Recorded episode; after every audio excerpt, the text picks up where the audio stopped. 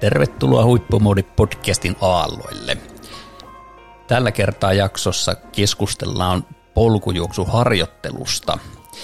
Ja Pekka, sinä kun äh, touhuat polkujuoksun parissa ja olet tietysti viettänyt monenlaisissa polkujuoksupiireissä ja skeneissä aikaasi, niin mulla tekisi mieli kysyä sellainen kysymys, että ää, mitä tai onko jotakin sellaisia asioita, mitä sä oot havainnut polkujuoksu harjoittelussa, polkujuoksutapahtumissa, josta sä haluaisit puhua tai onko siellä joku epäkohta, jonka sä haluaisit nostaa omasta mielestä esille?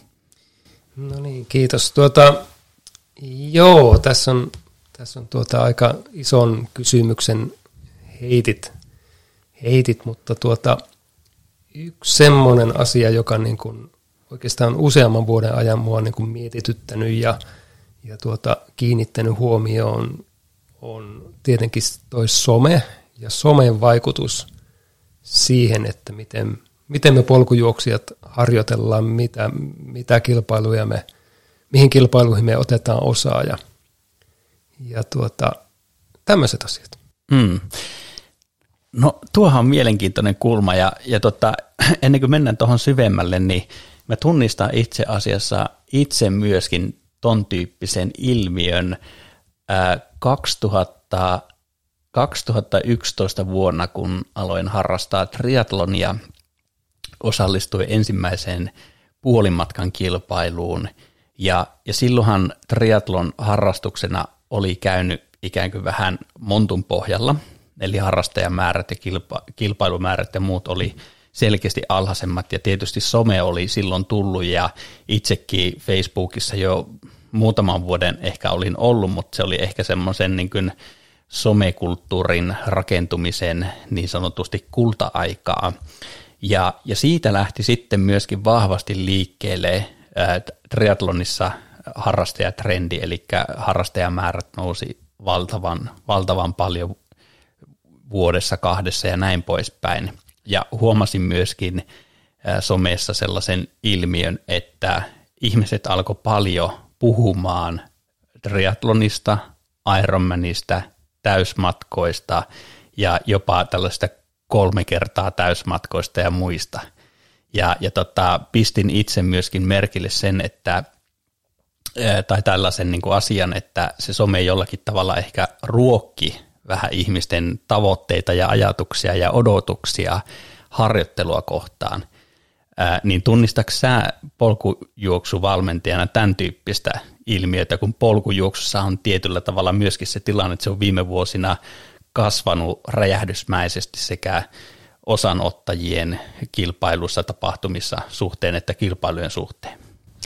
No joo, nimenomaan, nimenomaan tästä varmasti ollaan, on niin kuin hyvin pitkälle kysymys tuolla polkujuoksun parissakin. Ja no okei, nyt on ehkä, ehkä sellainen pieni tasainen vaihe polkujuoksun suosiossa. Isot kisat porskuttaa, mutta pienet kyläkisat on ehkä hieman viime vuosina tässä vähän kokenut niin kuin laskua niin kuin määrän, määrän suhteen, mutta joka tapauksessa puhutaan niin kuin voimakkaasti, voimakkaasti tai voimakkaasta lajista ja, ja tuota, nimenomaan tämmöinen, tämmöinen ilmiö, että jos niin kuin joskus aikana on riittänyt, että on, on maratonari, niin, niin, niin tuota, kyllä tänä, tänä päivänä täytyisi olla ultrajuoksija sitten. Mm.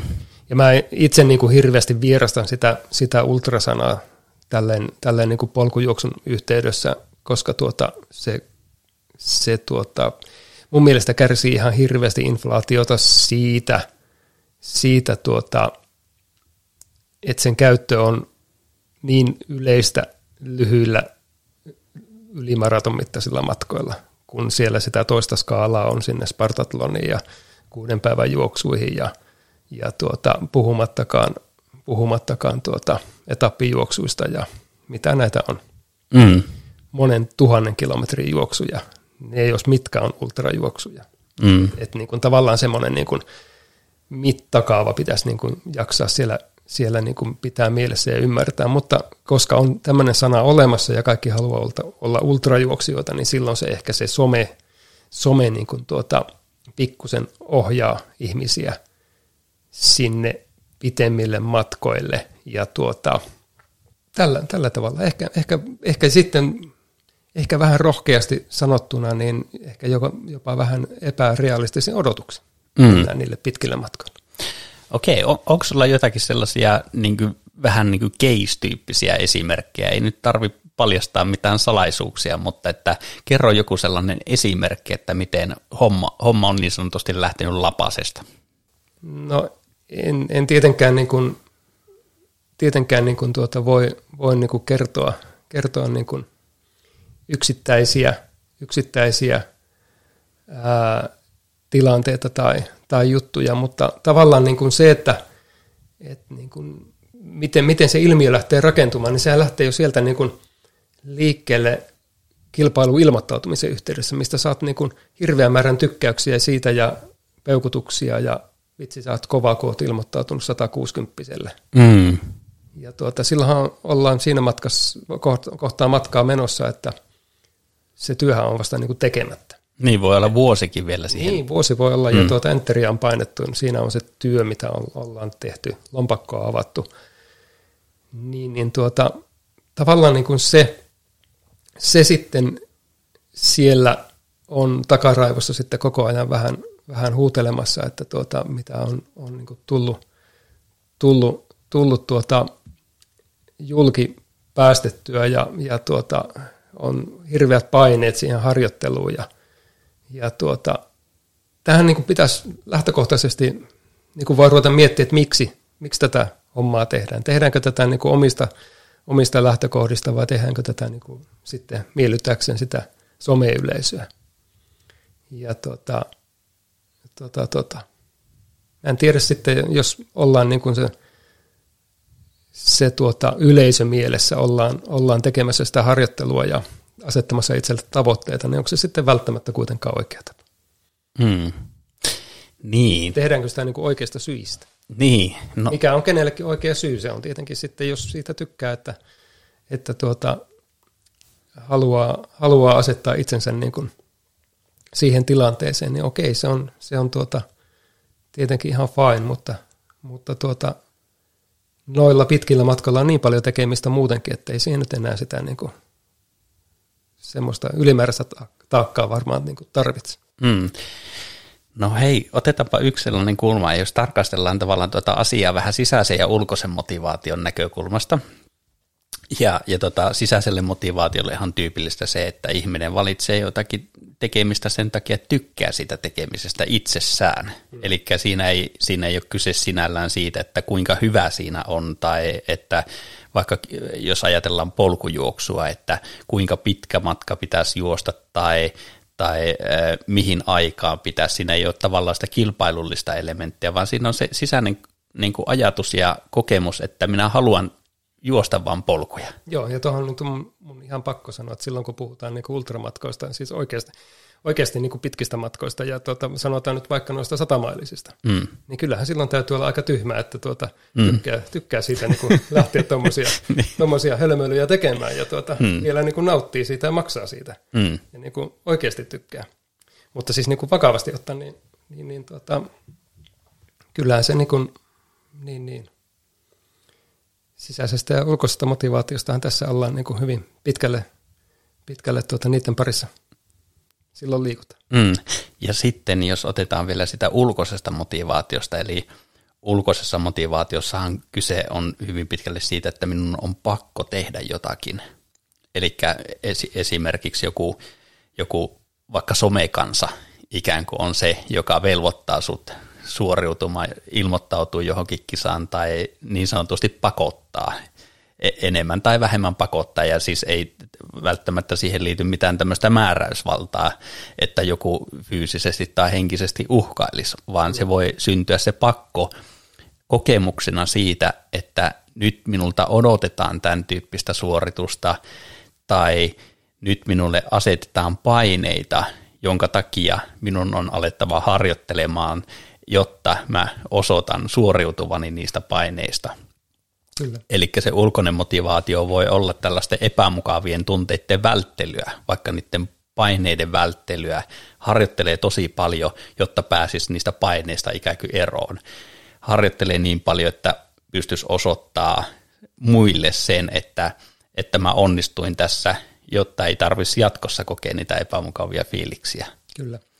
Eli, eli tavallaan just toi oli hyvä, hyvä, kun sä sanoit, että se homma voi lähteä väärille urille just siinä vaiheessa, kun ilmoittaudutaan, koska silloin voi syntyä ne sisäiset odotukset, ulkoiset odotukset, paineet, sisäiset paineet, ulkoiset paineet sille hommalle.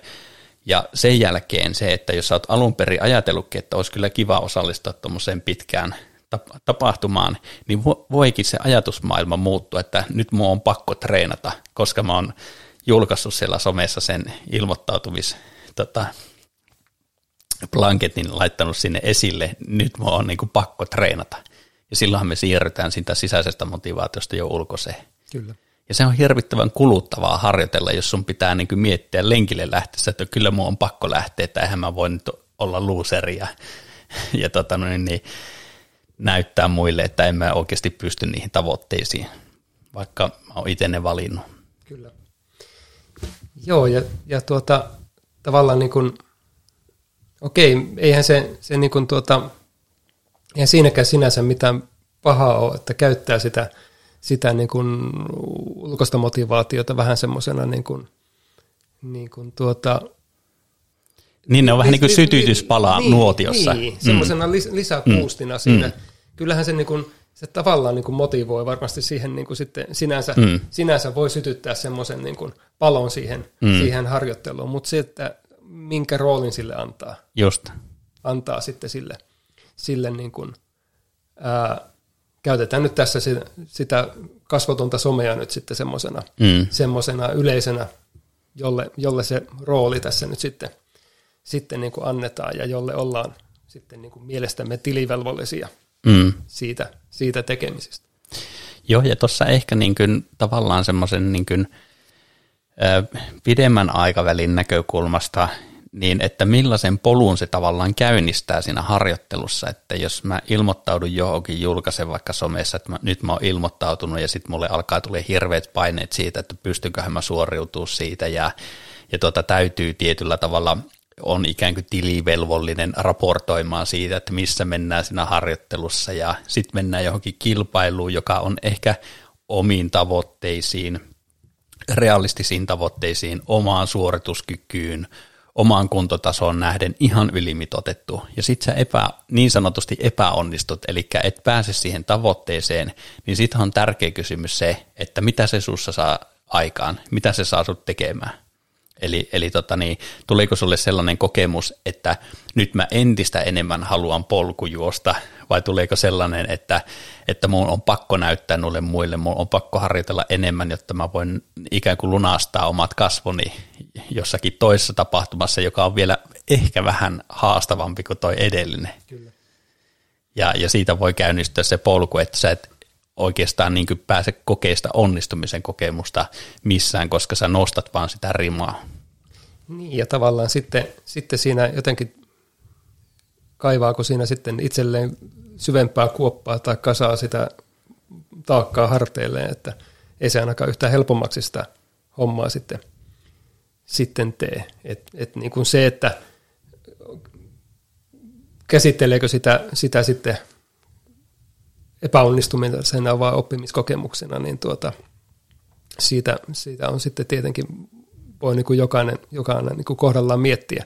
Mutta mut tuota, se ehkä, jos, jos se tämmöinen ylimitotettu tavoite ei mene päätyyn asti, niin kyllähän sieltä tietenkin sitten aika paljon sitä niin kuin, ää, varmasti niitä taitoja vaatii, että sieltä niin kuin sitten osaa, osaa poimia ne semmoiset kehittämiskohteet, eikä, eikä tuota, ja, ja malttaa, malttaa lähteä näiden kehitys, kehityskohteiden kautta, kautta sitten tuota, tekemään asioita rauhassa eteenpäin. Ei näissä oikeastaan ole pitkillä matkoilla semmoista niin kuin oiko, oikotietä, että mä itse ehkä niin kuin näkisin, että se on useamman vuoden prosessi joka tapauksessa – ennen kuin, ennen kuin tuota, sinne kannattaa satamailisille lähteä tavoittelemaan. Vakioidaan aina sille vähän lyhyemmälle matkalle ensin sitä suorituskykyä ja, ja tuota, sitten kun ne menee silleen niin kuin suht okei okay ja silloin hankittu kilpailukokemusta ja mahdollisesti koettu niitä lyhyemmässä kilpailussa niitä ongelmia, mitä tulee vastaan, niin sitten niitä osaa käsitellä sitten vielä vähän niin kuin seuraava, seuraavalla matkalla, tässä vähän pitemmillä matkoilla ja taas, taas niin kuin pienillä askelilla, askelilla eteenpäin. Et, et tuota, silloin, jos pystyy niin kuin tekemään, tekemään sitä harjoittelua ilman, ilman niitä ulkoisia paineita ja ulkoista, ulkoisen motivaation ohjaamista, niin silloin ehkä tämmöinen olisi niin semmoinen, semmoinen niin parempi lähestymistapa. Mm. Jo, mä en voi olla ottamatta, ottamatta niin kuin tällaista mentaalista näkökulmaa ja psyykkisen valmentautumisen näkökulmaa niin tähän rinnalle, kun puhut tosi fiksusti tuosta valmistautumisesta, että ettei ole oikotietä onnen ja vakioidaan se perussuoritus ja sen pohjalta sitten luodaan, luodaan ne hyvät tavoitteet pidemmille matkoille, niin sitten ää, on hyvä samalla myöskin miettiä sitä, että millaista niin kuin tällaista niin kutsuttua minä-tarinaa minä rakennan tässä itselleni, kun harjoittelen kohti vaikka jotakin ultramatkaa tai jotakin muuta. Kyllä. Et jos ajatellaan niin, että lähtökohtaisesti sulla on ihan ylimitotetut tavoitteet, ei mene maaliin, asetat kovemmat tavoitteet, ei mene maaliin, ja se, kehä, se kierre on ikään kuin valmis ja sä toteutat sitä ehkä muutaman vuoden ja huomaat, että eihän tämä enää niin kuin kiinnosta yhtään tämä polkujuoksu ja sulla on vaan niin kuin, ää, toinen toistaan suurempia pettymyksiä tullut. Mä vähän niin kuin maalailen tällaista skenaariota tässä, mutta on tullut paljon pettymyksiä.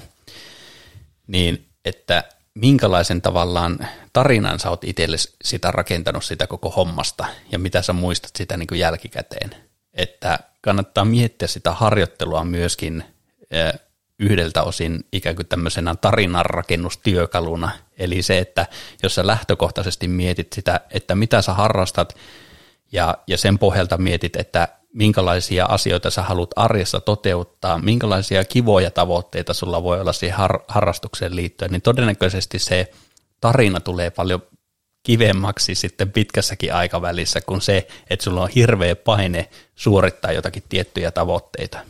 Kyllä, nimenomaan. Ja, ja silloin kun sitä lähtee sitä tavoitetta rakentaa sieltä, sieltä, sieltä tuota onnistumisten kautta. Mm. Eli lähtee, kuten sanottu äsken, sieltä vakioimaan niiltä lyhyemmiltä matkoilta nyt tässä tapauksessa. Käy juoksemassa sen ensimmäisen puolimaraton.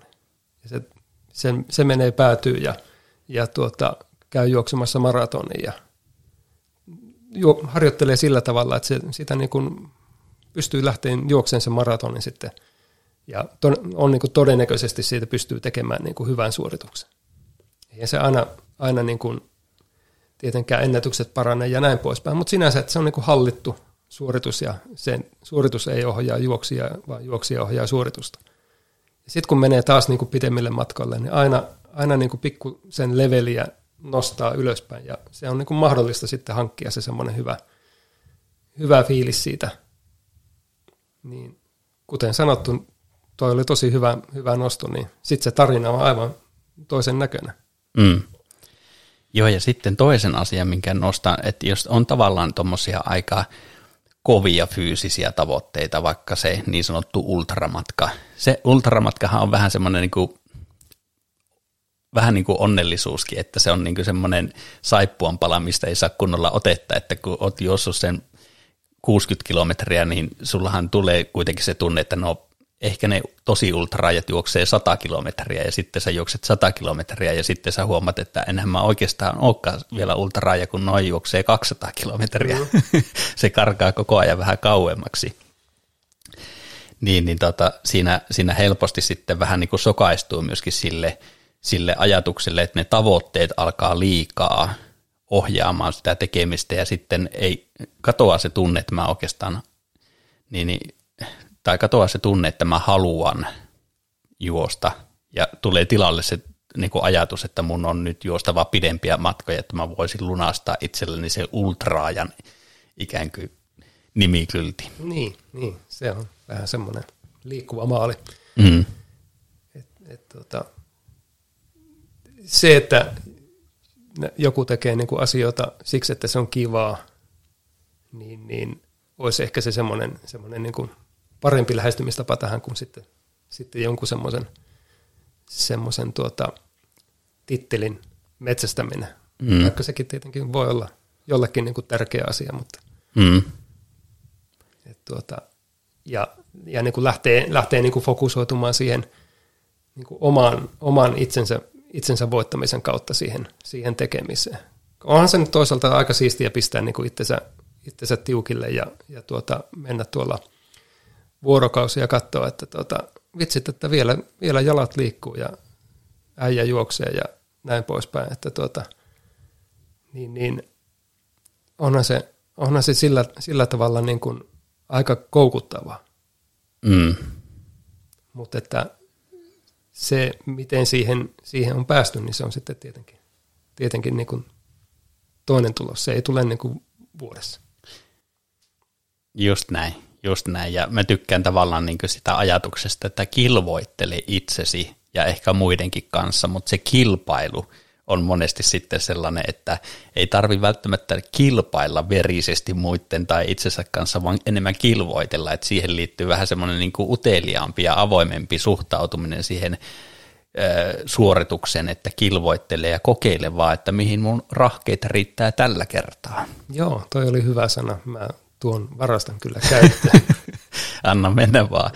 Ja tota, yksi asia, minkä mä haluan vielä tähän loppupuolelle nostaa esille, oikeastaan tuli tuossa niin hyvin sun sanottamana Pekka, että, että jos ää, liikuntaan liittyy ikään kuin vähän sellaista itsesyyttelyä, niin se, se ei oikeastaan niin kuulu liikuntaan, joka, ää, joka edistää hyvinvointia. Eli, eli haluan sanoa sen, että jos sä huomaat, huomaat niin omassa harjoittelussa tai kilpailemisessa itsesi syyttelyä tai väheksymistä. Tämä ei ole väheksymisbisnestä tämä liikunta, eikä, eikä tämä ole niin kuin itsensä syytösbisnestä. Että jos sä huomaat sellaisia ajatuksia, että sä syytät itseäsi epäonnistumisesta, huonosta suorituksesta tai e, tota, soimaat itseäsi, niin se ei kuulu sellaiseen sisäisesti motivoituun harjoitteluun. Ja, ja mä haluan kannustaa myöskin siinä tapauksessa, että jos tällaisia niin kuin ajatuksia ja kokemuksia huomaa, niin sitten hankkii itselle vaikka valmentajan, joka pystyy jeesaamaan niissä tavoitteissa, koska tapahtuu paljon tällaista turhaa inhimillistä kärsimystä myöskin tässä fyysisessä harjoittelussa niin, että sä tie, vähän tietämättömänä asetat sellaisia tavoitteita, mihin sulla ei edes realistisesti ole mahdollisuuksia, ja sitten kun niihin ei päästä, niin aletaan syyttää itseä, että mä en ole mikään polkujuoksija, mä en ole mikään ultra, ja mä oon ihan onneton loser, kun mä en pääse edes tämmöisiin tavoitteisiin, ja muut postailee tuolla somessa paljon kreisimpiä juttuja. Joo, ja postaat mitä, mitä tahansa juttuja, niin aina joku postaa vielä, vielä mm. jotain. Ja toi, toi, niin kuin, toi niin kuin tuota, jos joku ei ole mahdollista nyt, niin se voi olla mahdollista sitten niin kuin hyvän harjoittelun jälkeen vaikka kahden vuoden päästä tai kolmen vuoden päästä. Mm. Et tuota, ei, ei niin kuin pidä olla kiireen mm. näissä hommissa. Polkujuoksu ja ultrajuoksu, se on kärsivällisyys ja kärsimyslaji. ja enemmän tarvitaan sitä kärsivällisyyttä ja välillä sitä kärsimystä myöskin. Joo. Kyllä, siihen on, siihen on hyvä päättää tämä jakso. Hei, kiitos tosi paljon tästä äh, tota, tosi mielekkäästä ja antoisasta keskustelusta. Kiitos. Olethan tilannut jo huippumoodi uutiskirjeen. Jos et, niin käy tilaamassa uutiskirje osoitteessa huippumoodi.fi ja saat suoraan sähköpostiisi kestävyysharjoitteluaiheesta sisältöä.